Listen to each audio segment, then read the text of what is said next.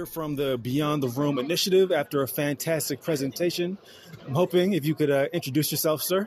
Hello, uh, my name is Dr. Nuwan Jayawickreme. I'm at Manhattan College in the Bronx, New York. Fantastic. And with the Beyond the Room initiative, we want to bring people from outside of the conference inside to our conversation. Terrific. So, can you help people understand what the main thrust of your presentation was? So, uh, in our presentation, we wanted to focus on sort of current methodological issues that clinical psychologists who are interested in studying trauma should keep in mind if they're interested in sort of uh, comparisons between populations uh, from different cultures.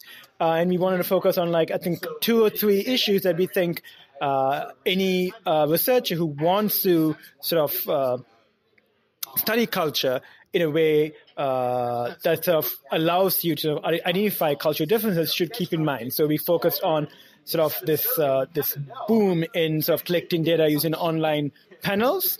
Uh, and we kind of talked about sort of how you should deal with sort of like uh, responders who on you know that, that, don't seem to be sort of taking the survey that they're taking seriously.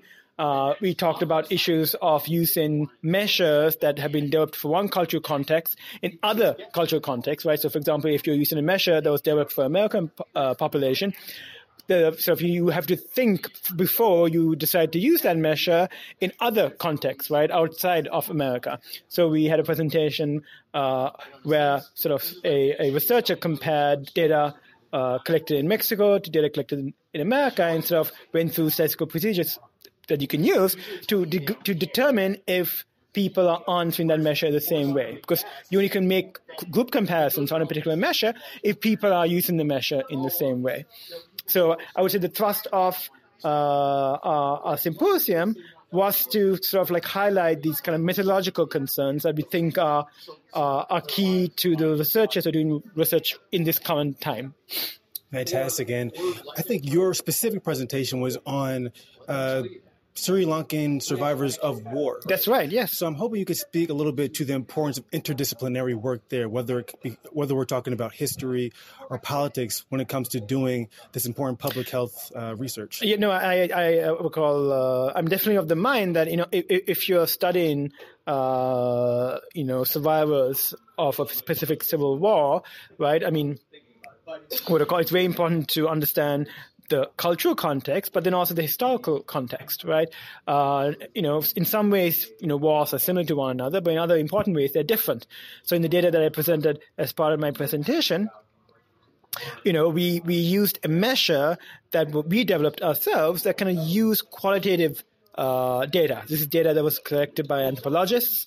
You know, uh, we didn't make any assumptions about the symptoms, the problems, the daily problems that they experience, or the traumas they experience. We let the data sort of tell us, right? Uh, and you know, I think as a result, we have sort of like uh, we're able to assess, you know, specific stressors and traumas that if you didn't do that initial qualitative work, you would have no idea that you know these were sort of traumas or stresses that people experience. So, for example, one of the tortures that was common in Sri Lanka was having people eat this this chemical that people burn to ward off mosquitoes.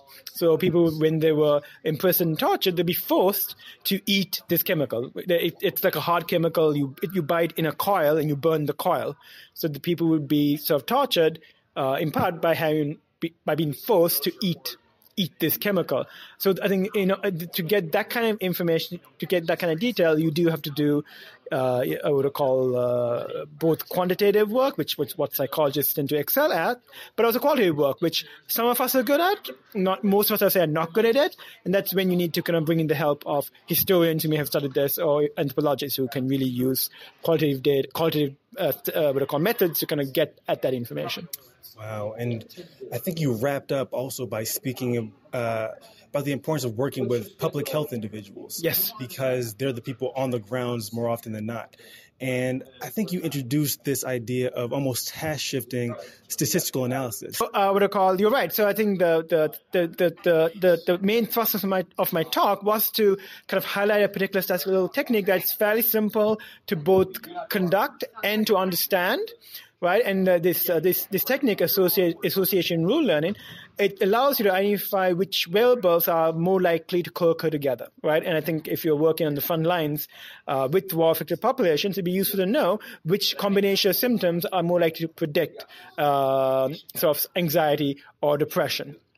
So I do think it'd be nice if we could create sort of uh, little sort of uh, code, statistical code that people uh, who work with these populations, you know, can sort of use.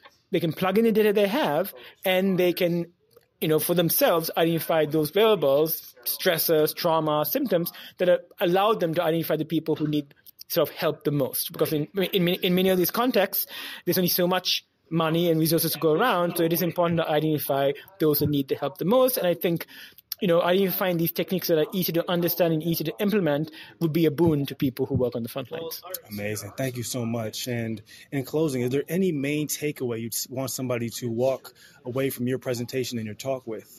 Uh, pay attention to culture. And I, I, would say that both quantitative methods and qualitative methods uh, hold some, you know, uh, uh there are some sort of techniques within both those types of methods that can allow you to properly understand and model culture. Thank you so much. Thank you.